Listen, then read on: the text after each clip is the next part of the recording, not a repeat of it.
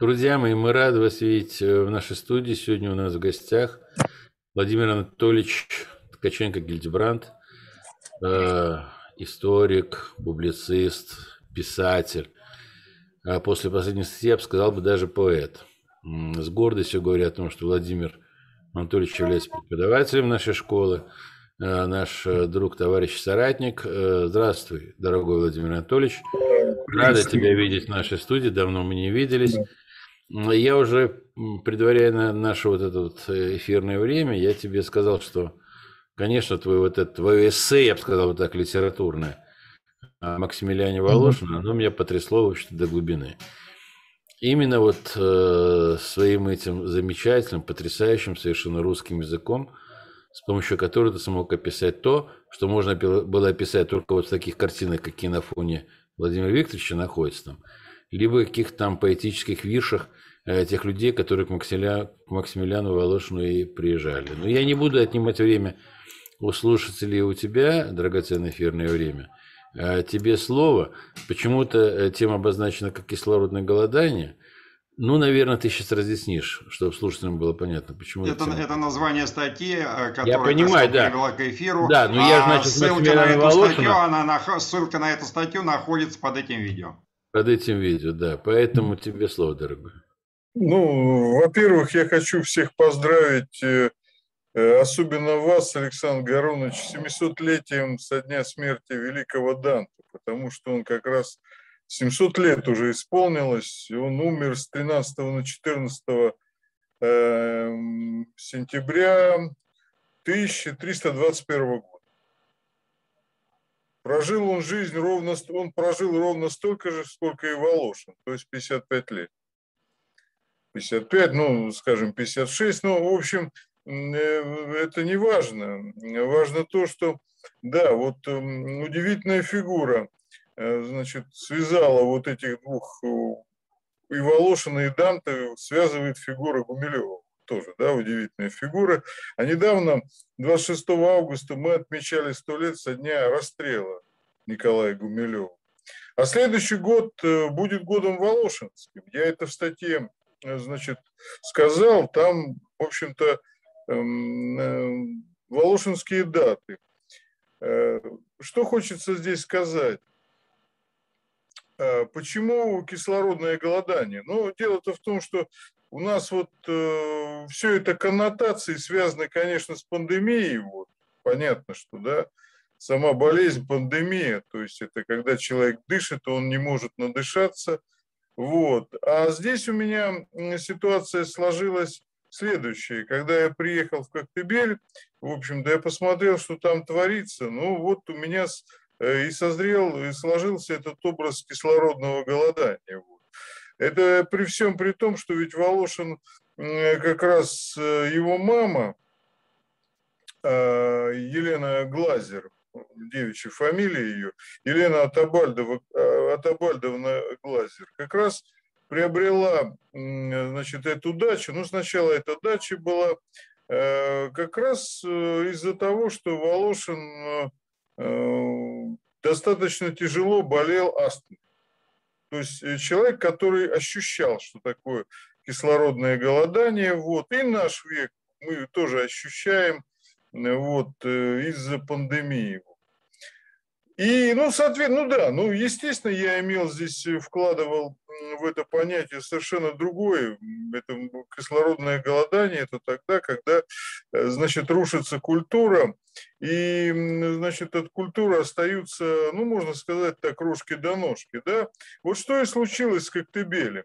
Я прекрасно понимаю, э, значит, я пытался это донести, но я пытался это донести все-таки в своей статье в определенных образах, да, ну, потому что, значит, этот альманах Клаузура, где я публикуюсь, он все-таки более художественный будет, в определенных образах.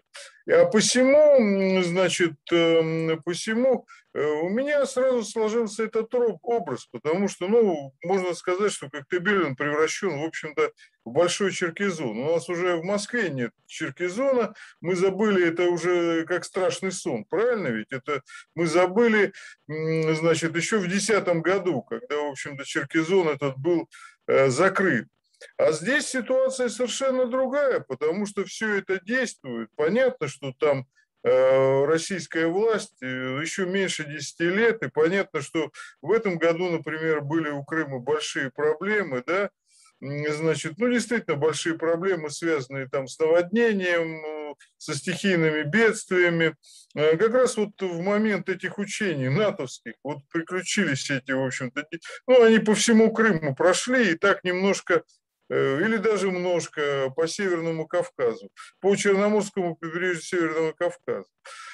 Ну вот, значит, эм, я там донес этот образ, в общем-то, культурного гетто, вот как этот дом Волошина еще с украинских времен, его, э, в общем-то, скажем, окружили, вот, ну, это культурное гетто, да, там меняются директора, в общем-то, ничего не изменяется, а его вот этот парк, он поделен на вот эти делянки, где Э, коммерсанты еще, ну, с прежних, конечно, с украинских времен, они там разрушили, разрушили буквально, разрушили, э, значит, весь э, дом творчества писателей, там много, там же, это был целый комплекс, если кто-то помнит, там значит, были коттеджи, были корпуса. В этих коттеджах, в общем-то, работали, отдыхали и писали замечательные произведения, такие наши классики, как Фадеев и Шолохов. Сейчас этого ничего нет.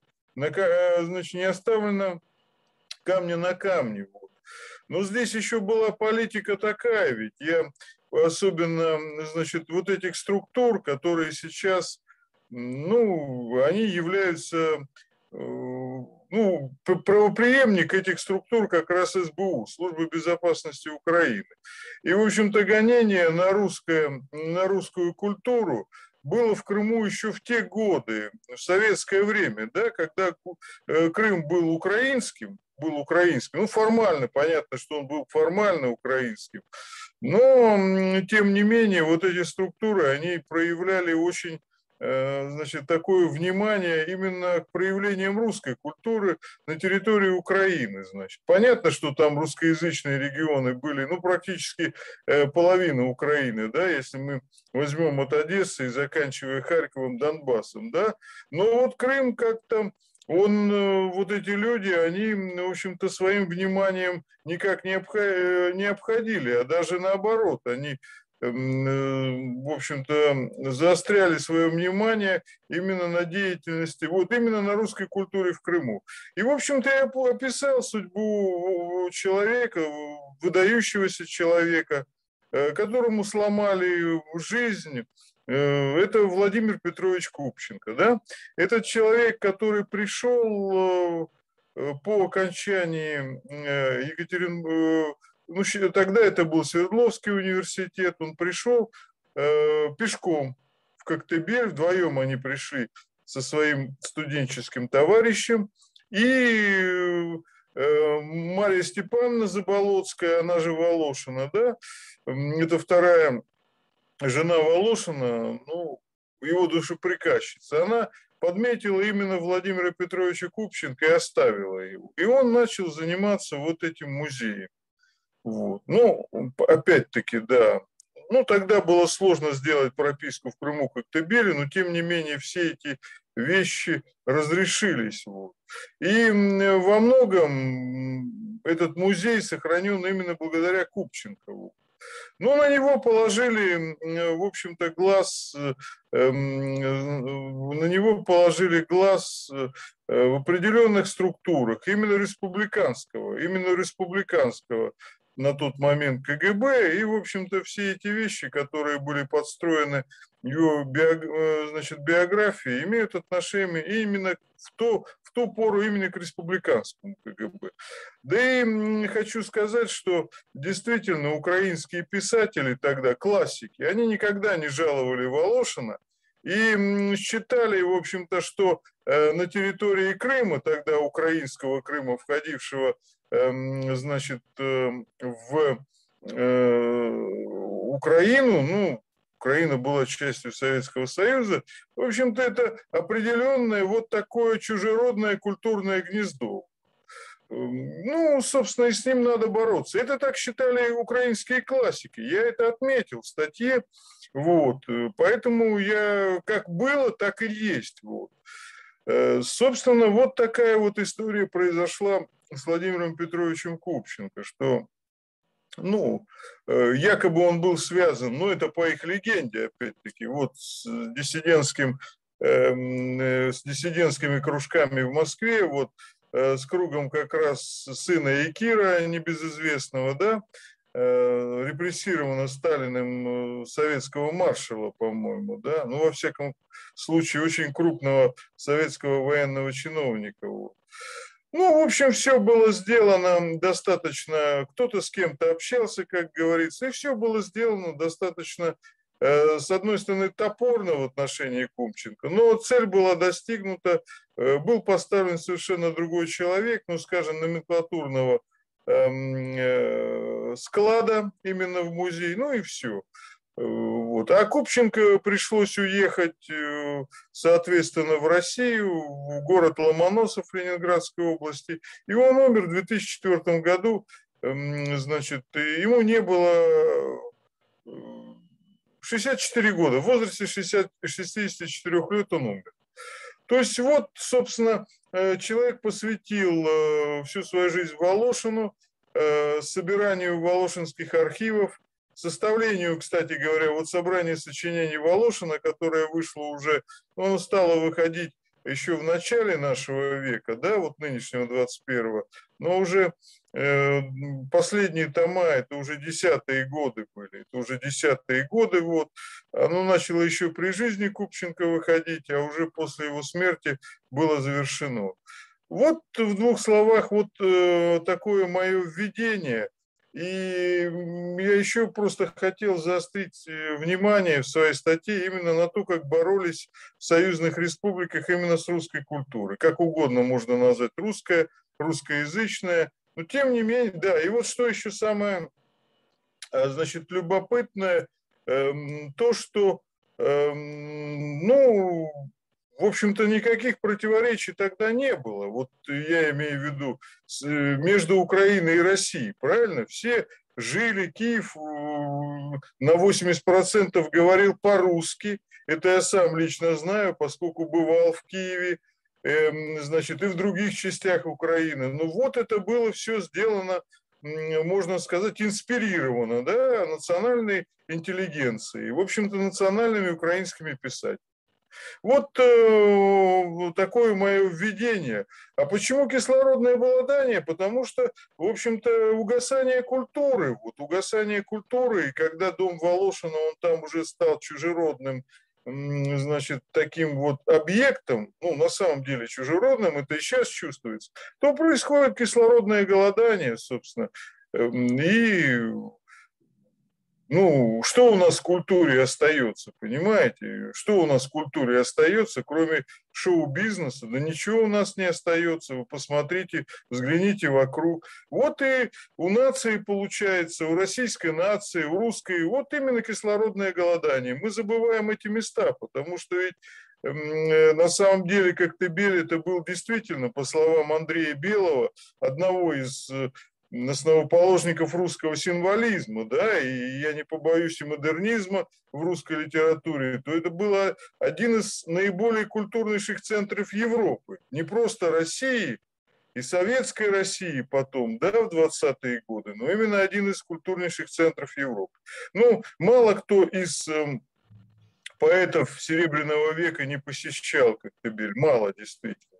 Там не была, значит, Э, не посещала Коктебель э, Анна Ахматова, но только потому, что она, в общем-то, ее очень сильно задела ссора э, Волошина с, с Гумилевым и, вы, и вызов его за дуэль, и за Черубины до Габриак. Мы все знаем прекрасно эту, в общем-то, романтическую, ну, чуть было не ставшую трагической историей, но тогда, поскольку Гумилев, он как такой вот кшатри, он как офицер, он выстрелил, хотя он тогда еще не был офицером, да, он выстрелил вверх, но у Волошина произошла осечка его э, пистолета. То есть вот э, как бы тогда само проведение их спасло удивительным образом, да, то есть Волошин дважды стрелял.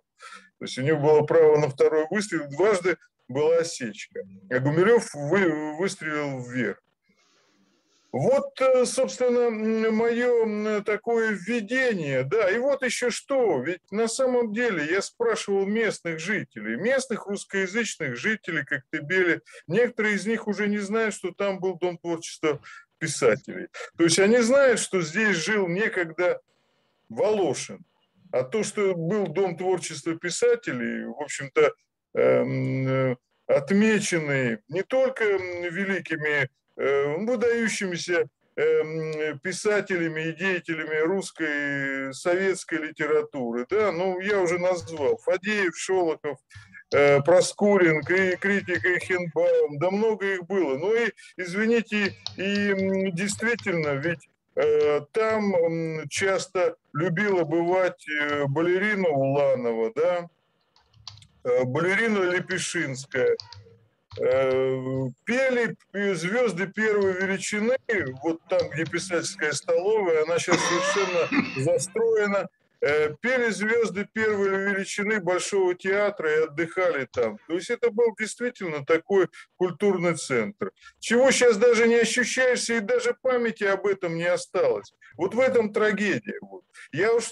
А то, что касается судьбы парка, я рассказал все в своей статье. Да?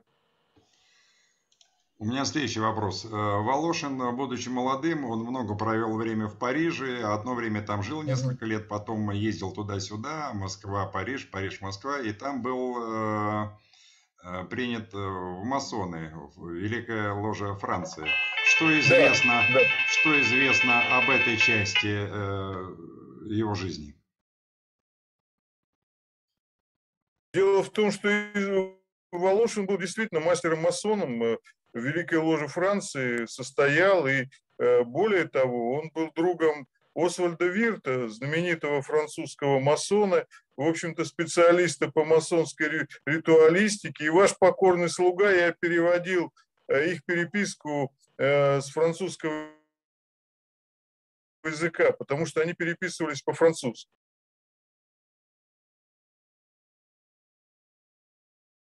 И это все, что ты можешь сказать об этой его части его жизни? Может, поэтому у него и было кислородное да. голодание, что он в России не увидел новой России, и ему нужно было что-то другое, что он почерпнул э, у масонов?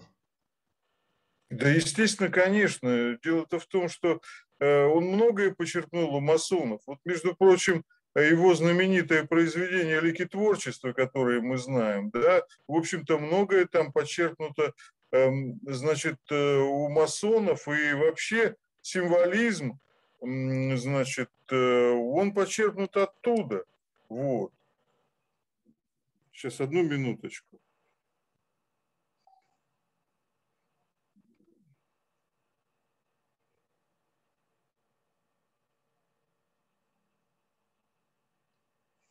Сейчас одну минуточку.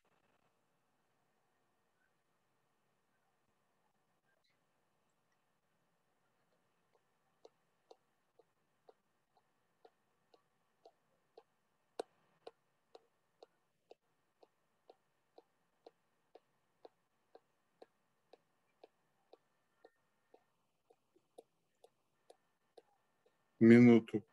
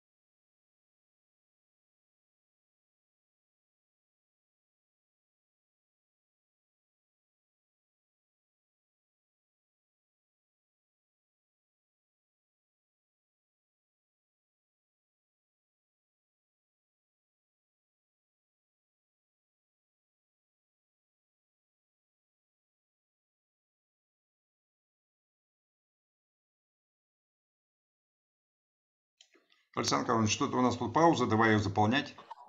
Да-да-да. Александр Карлович, ты как э, член Союза писателей, э, что можешь сказать э, об этом поэте? Он тебе близок, нет, его вообще поэзия? Э, мне поэзия Максимилиана Волошина не близка. Э, образ жизни близок. Э, Э, я бы сказал, в наше время, то, скорее всего, конечно, он был бы в сонме тех самых либералов, которые бы, в общем проповедовали какие-то идеи, которые не очень соответствуют нашим российским идеям. И читал, наверное, бы на Москвы вместе с Дмитрием Быковым свои стихи. Ну, скорее всего, да. Поэтому я...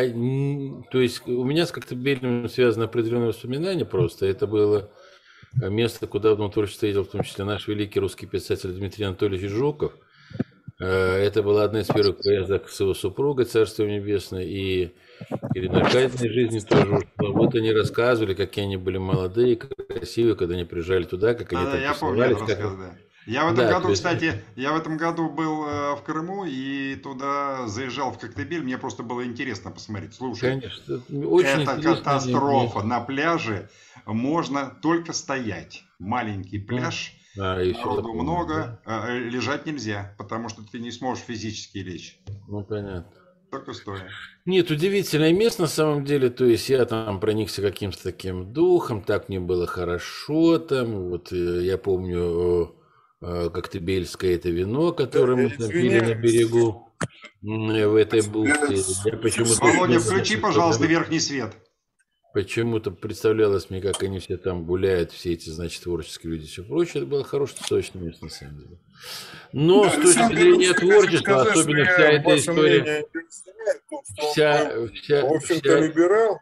Вся эта история... Сейчас, Володя, давай по очереди, а? Сейчас, секунду, Не перебивай. Вся, вся эта история, во всяком случае, с э, дуэлью, значит, с, э, на мой взгляд, с великим человеком, воином, патриотом Николаем Гумилевым, вот эта вот история с дуэлью, она очень, э, ну, с моей точки зрения, очень симпатично, что ли, характеризует Максимилиана Волошина. А так я, конечно, никому свои мнения не навязываю. То есть мне Гумилев э, как человек, как поэт, как э, исследователь, как патриот, скажем так, как э, настоящий, я бы сказал, вот с точки зрения нас, кавказцев, он был мужчиной, кшатрем. Володь назвал, он джигит, да, там называют.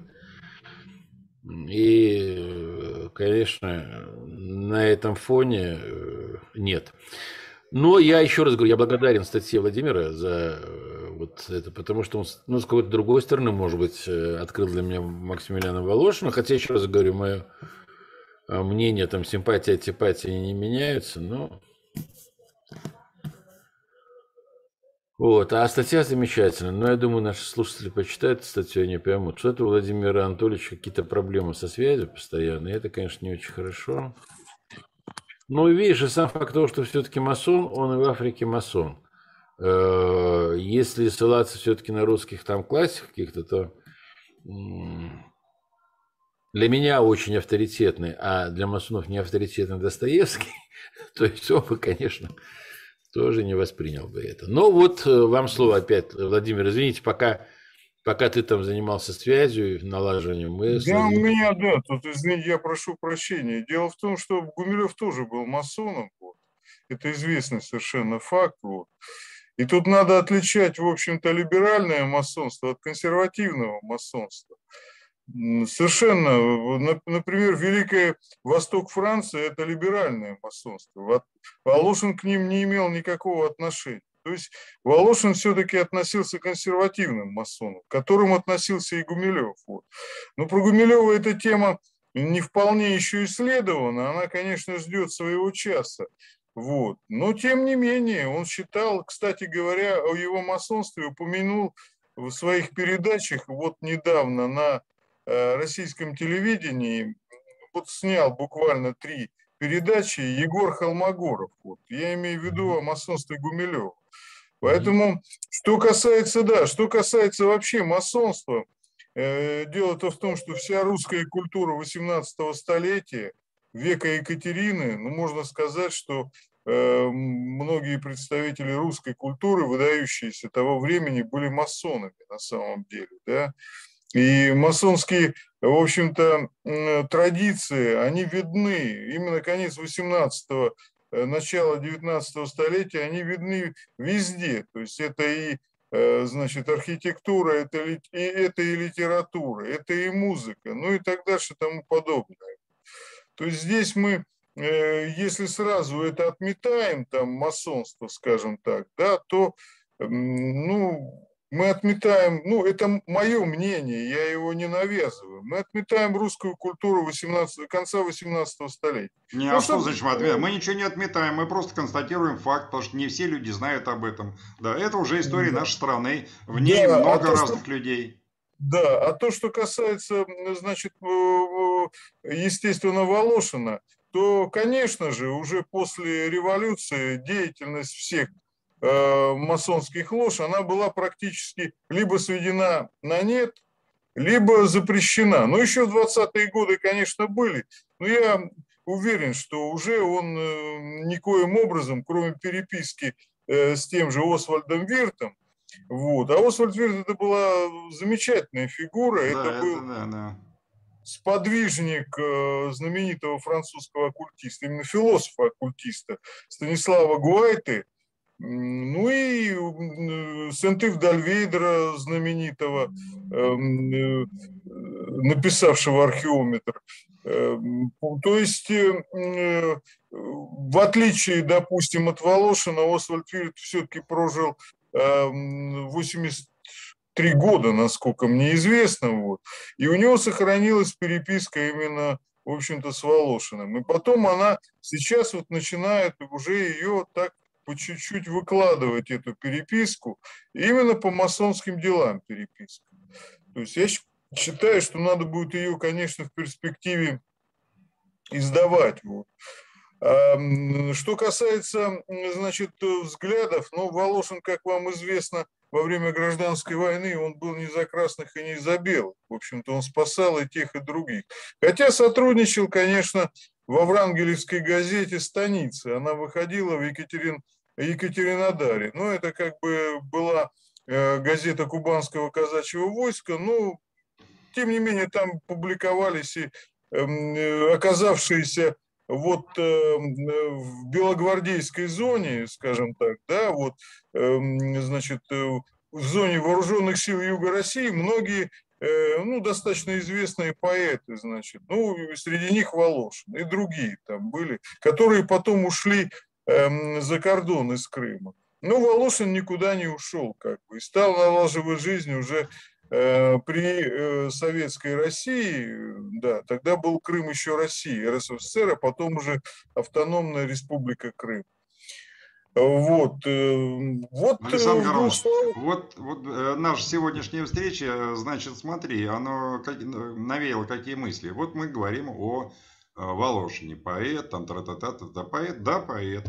Эм, стихи писал, да, писал. Войдет он в топ например, топ-10 э, русских э, поэтов? Мое мнение, нет, ни по какой версии, даже по версии «Эхо Москвы», хотя не исключено, что они его отрут. А смотри, что интересно, а о наших самых великих писателей у нас и передачи-то нет. Ну кто у нас? Тютчев вообще. Кто с ним рядом с Тютчевым? С одной стороны Пушкин, с другой стороны Есенин. А мы о Волошине говорим. Давай ну, исправлять свою не ошибку. Ну, я бы хотел просто добавить, да, вот опять-таки, но это не, не, не спорно, все-таки на дуэли стреляли, стрелялись, да, Волошин и Гумилев, и это как бы вот, э, ну, с моей точки зрения, немножко э, два таких полюса. Я хочу просто привести слова, э, то есть я люблю, или мне нравятся, скажем так, те поэты, у которых все-таки есть вот это вот чувство любви к родине, да, такое вот, ничем не Э, прикрытая. И вот что писал на э, то же самое Гумилев Виктору Кибальчу да, в своей переписке от 17 года. «Я традиционалист, монархист, империалист, панславист. Моя сущность истинно русская, сформированная православным христианством. Ваша сущность тоже истинно русская, но совершенно противоположная. Спонтанная анархия, элементарная распущенность, беспорядочное убеждение – я люблю все русское, даже то, с чем должен бороться, что представляете собой вы. То есть, понимаешь, э, вот э, и э, если брать там вот какие-то там вещи и все прочее. Ну да, высокий стиль, высокая поэзия, высокие там какие-то слова и все прочее. Но еще раз говорю, мне просто вот чисто душевно, как э, я все-таки причисляю себя к числу русских националистов, хотя сам не русский. Как это не русский? Но мне, это, ты русский, мне, вот это, мне, это мне близко, понимаешь? А вот все эти вирши, типа ты богиня средь храма прекрасная, при тобой все падают и ниц, вся это, значит, декаденщина, а я нищий, э, толпа безучастная, не заметится меня с колесы ниц, вот эти все вирши, скажем так, да, или даже того же самого Блока, если взять, да, вот это его знаменитое э, э, никогда не забуду, он был или не был этот вечер, пожаром зари, да, сожжено, пожаром да, сожжено, и, и, и там раз бой на бледное небо, и на желтой заре фонари, там, значит, я сидел у окна в переполненном зале, что-то пели э, смычки о любви, я послал тебе черную розу в бокале, золотого, как небо, и, понимаешь, все это вот э, как-то мне, э, это красиво, это вот такое декаденство, такое вот это самоупадничество, такое это самое, а при этом Гумилев-то что он пишет? А он пишет «Победа, слава, подвиг, Бледные слова, затерянные ныне, гремят в душе, как громы медные, как голос Мы Господа ушли, в пустыне. Александр Горович, Понимаешь, это, дорогой, это же мощь, это сила. Мощь, это любовь. мощь, я согласен. Александр Горович, мы ушли здесь, э, кстати говоря, вот почему я Гумилева и сравниваю с Данте. Это действительно поэт, который Конечно. смог бы выписаться в Данте. И я там сказал, если бы у него было 21 год, вот этот вот, Конечно. В этот 21 год Данте выписался, а у него не было этого времени. То есть его взяли и расстреляли. Расстреляли, То да. Есть, Причем, если, говорят, да, Горькому если... писали, а Горький даже не... Ну, вернее, он спохватился, когда уже было Нет, поздно. говорят, что убили. Горький заступился, но, как говорится... Уже поздно, когда поздно. было, уже когда уже расстреляли. Да. Ну, да. это официальная версия. Даже если у них было письмо, значит, о том, что его, значит, эм, нельзя расстреливать, вот, то они могли это на зло, питерская ЧК могло на зло сделать московскому. Тут вот еще какая, кстати, была, потому что его же взяли в питерское ВЧК. Питерское ВЧК. То есть еще была, значит, скажем так, конкуренция между двумя э, спецслужбы колыбели революции с московской. Тут понятно. Вот. Но дело, мы сейчас ушли, в общем-то, в критицизм, да. А моя статья, ну, в общем-то, да, понятно. Моя статья посвящена именно Коктебелю как культурному Коктебелю, центру. Конечно. Потому что нет, там нет вопросов. Нет вопросов. Нет, вот об этом речь, что в каком он сейчас состоянии. Ведь там была, и, между прочим, группа «Атон» знаменитая, в которую входили Сергей э, Королев, Арцемович, я имею в виду летчиков, планеристов, и все это вокруг дома Волошина. Эм, ведь э, мы, там Владимир Викторович сказал топ-10, ну, возможно, в топ-10 Э, Серебряного века Волошин и войдет, но только Серебряного века, да? Я здесь с вами, я с вами согласен, но он же создал вот именно этот культурный центр. Это действительно была летняя столица. Летняя столица, понимаете? Культурная столица. Александр Ильич, все, был... я понял. Этот дом творчества, который Волошин после своей смерти, вот этот как Тыбельский завещал, это была э, Крымская школа здравого смысла. И там было э, ну, много да. разных людей. Ну, в общем-то, да. Да, совершенно верно. И если мы посмотрим, там была, и техническая интеллигенция. Вот тот же Сергей Королев там был, этот наш, э, значит, знаменитый конструктор. Там Моцарт, было... Моцарт космонавтики, я бы так его назвал. Совершенно не, ну да, совершенно верно, да, да, да. Вот, учитывая пластичность Моцарта, да, его музыку. Да, да, да, чистый вот. гений. Что. Да, Александр чистый гений. Все, есть... нам нужно благодарить Владимира, у нас время ну, уже. Владимир, э, в общем, э, э, ну, в эфире по имени отчеству принято. Владимир Анатольевич, на вы, но я на ты уж извини, мы с тобой давно друг друга знаем. Конечно, Нам надо сделать нам надо, конечно, подготовить, может быть, ряд передач вот, э, и о поэзии, и о литературе. И, может, это, это очень важно, потому что все-таки ты же сам понимаешь, что э, поэзия – это определенный язык, тот язык, который будет с подсознанием в том числе. Мы многого не знаем. Мы многих, скажем так, тех людей, которые э, на самом деле были гениями, да, и в проявлениях своих этих сагах. Я к ним отношу и Волошина Максимилиана по, по психотипу по своему и потому, что он сделал, к чему он дошел, то есть независимо от моего отношения там, к его, ну, грубо говоря, политической там ориентации. Поэтому, если мы такую передачу делаем, может быть, начнем с Серебряного века, на самом деле. Но не, давай мы не будем, давай лучше с золотого начнем. Что там это серебряное? А, ну хорошо, давай начнем с золотого века. На самом деле, вот хорошая идея. И мы остановимся. А потом мало пере... зна... перебросим в советский период, переберемся. Что он из себя представлял, что это был за человек, какая это была вообще глыба, скажем так, да, то есть вот мы знаем там, ну его это знаменитое, да, Э, умом Россию не понять, аршином общем не измерить, у русский собственная стать, в Россию можно только верить. И, наверное, все. А это же его тоже, не плоть, а дух расслился в наши дни.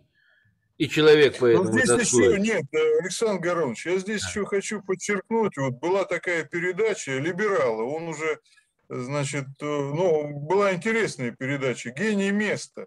Здесь я именно связываю Волошина э, с Коктебелем, который создал свое пространство, вот это духовное пространство, да, и, видимо, в это пространство было всем интересно, от летчика Арцемовича, Асса, да, и, в общем-то, до светил советской уже потом литературы. И оно существовало все годы советской власти. Вот да. удивительно. И потом пришла вот эта торговая, торгашеская демократия, и все это смело буквально. Ну, плюс еще, конечно, отношения, значит, украинских классиков не Э, благоприятное, очень неблагоприятное отношение к Волошину. Вот это надо помнить, что, эм, значит, э, как бы все они, и Борис Олейник, я имею, и Павло Загребельный, я их называю имена, они относились к Волошину, но они терпели, скажем. При советской власти им ничего не оставалось делать, потому что эм, допустим, вот э, дом, эм, музей Волошина, он зависел от Союза писателей СССР, правильно? От Союза писателей да. СССР.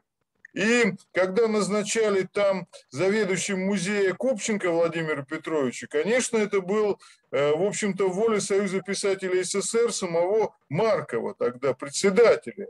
Но э, определенные органы повели себя, я имею в виду национальные органы, они повели себя так, как повели. И, в общем-то, эм, э, чем объясняется и трагедия Купченко? Вот.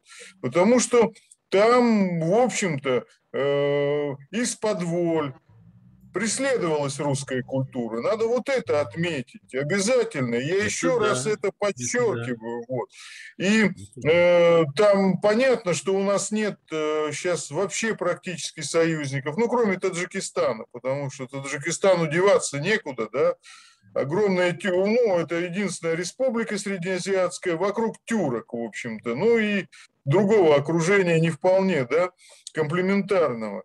Вот. А здесь вот судьба русской культуры, вот, и был, был Крым российским, потом он стал украинским, по хозяйственным мотивам, понятно, что, ну и, естественно, там еще предыстория была 30-х годов, эм, всем известная, да, с Джойнтом, но это отдельные, в общем-то, но тем не менее, вот как представитель русской культуры, в общем-то, оказался вот некомплементарной среде и как его буквально выжили из Коктебеля. Я уже говорю о Купченко, который написал, в общем-то, замечательную книгу э, «Остров Коктебель». Но на самом деле это был остров, да, такой. Остров, который, в конце концов, вот сейчас у меня, значит, образ такой, он, в общем-то, ушел под воду, как Атлантида, потому что, ну вот, остался пока еще дом, это последний, уже как со всех сторон окруженный, и надо бы, чтобы обратило все-таки внимание крымское правительство. Аксенов обратил. Я знаю, что он издал распоряжение, кстати говоря, есть э, его распоряжение о восстановлении, о реконструкции Коктебеля. Видимо, хотят, э, но понятно, что в этом году ничего не получилось из-за вот этих вот, э, в общем-то, чудовищных стихийных э, бедствий, в которые оказался Крым. Вот. Поэтому, ну, надеемся, что это все-таки э, вернется, потому что Коктебель это действительно жемчужина России и э, во всех отношениях. И просто там надо возрождать именно то, что было. Может быть, и благодаря усилиям школы здравого смысла там надо возрождать. Какие-то, может быть, учредить коктебельские там выездную там конференцию там и прочее, прочее. Именно там вот. Именно в доме Волошина, потому что дело в том, что таких мест мало. Э, вот в этом отношении, кстати говоря, значит, именно вот такая экстерриториальность Крыма, она очень удобна и пригласить туда, может быть, людей из других из регионов, вот, да, но, но на это надо обращать внимание, в общем-то. И э, всем нашим писательским союзам, да, и Союзу писателей России, и другим, э, в общем-то, делить-то сейчас уже нечего. Вон, значит, судьба как Коктебеля показывает, что просто-напросто значит, разделяя и властвуют. То есть нас всех поделят и добьют поодиночке. И вот эти уродливые здания, которые сейчас там высятся, понятно, сейчас это бизнес, понимаете. Там был, э, значит, была творческая Володя, извини, волна. что перебиваю, у нас нет времени. Э, буквально 30 секунд, давай ноту оптимизма. Да, Давай ну, ноту оптимизма. Я предлагаю, да, я предлагаю, что в школе здравого смысла надо обратить внимание на Коктебель. И, возможно, э, взять хотя бы пока в информационном плане вот Коктебель, э, значит, э, под свое шефство, пока в информационном, а там, может быть, еще что-нибудь получится. И, и, может быть, собираться, в конце концов, в Коктебеле, не только в Середниково, понимаете? Вот в этом смысле. Тем более Крым, это же э, значит, вернулся в родную гавань. Вот я был там прекрасная как раз фреска. Все это в следующий раз расскажешь, уже времени нет, когда ты там был. Да. Александр Горович, давайте благодарить. Нет слов. Я прошу Нет прощения, слов. может, я скомканно, да, как-то сказал. Э, вот, но Коктебели это еще Нет, и... все нормально, все нормально, все хорошо. Учитывая то, что, значит, э, с вашей бывшей работой, бывшей деятельностью, значит, э, я имею в виду в Италии, ведь Коктебели, Крым, это еще и окно в итальянский мир, поскольку там Конечно. итальянская культура, генуэзская, венецианская культура, и там это все рядом, и генуэзская крепость, Судак, значит, и Новый Свет, пожалуйста, князь Лев Голицын, знаменитый ты... Володя, у нас времени уже нет. Все, все останавливаемся. Я все сказал, да, я все сказал.